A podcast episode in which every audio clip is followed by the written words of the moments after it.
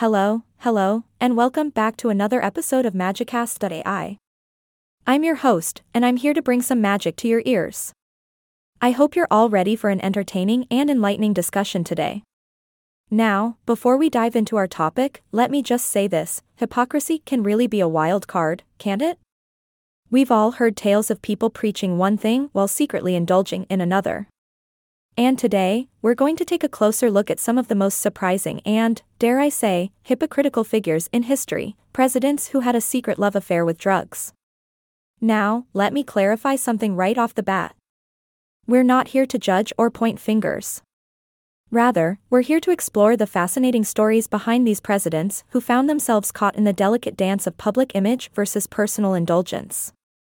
Our first stop is Mr. President number 1, Thomas Jefferson.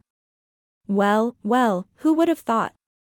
Jefferson is known for his great contributions to America's founding, but did you know that he was also quite the fan of opioids? Yes, indeed. Our beloved third president was known to regularly purchase laudanum, a potent opiate solution, for his personal use. Talk about a hidden addiction. Moving right along to Mr. President number 2, Calvin Coolidge.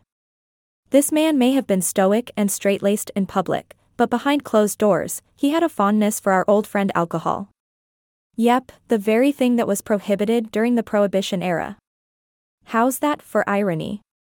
Now, let's shift gears a bit and talk about Harry S. Truman, Mr. President number 3. While Truman may have been known for his no nonsense demeanor, rumor has it that he had a bit of a dirty secret. You see, he apparently had a habit of smoking cigars laced with a special herbal ingredient known to enhance relaxation. Can you guess what that herb might be? Well, let's just say it's green and leafy. Next up, we have the one and only JFK, John F. Kennedy. Ah, The darling of the nation, the epitome of charisma and vitality. But little did we know that behind that charming smile, Kennedy had a taste for amphetamines. That's right, this charismatic president relied on these stimulants to keep up with his demanding schedule. It seems even world leaders need a little boost now and then, huh? Last but not least, we have President number 5, none other than the legendary Bill Clinton. Now, we all remember the famous Clinton Lewinsky scandal, but what you may not know is that Clinton also had an affinity for cannabis.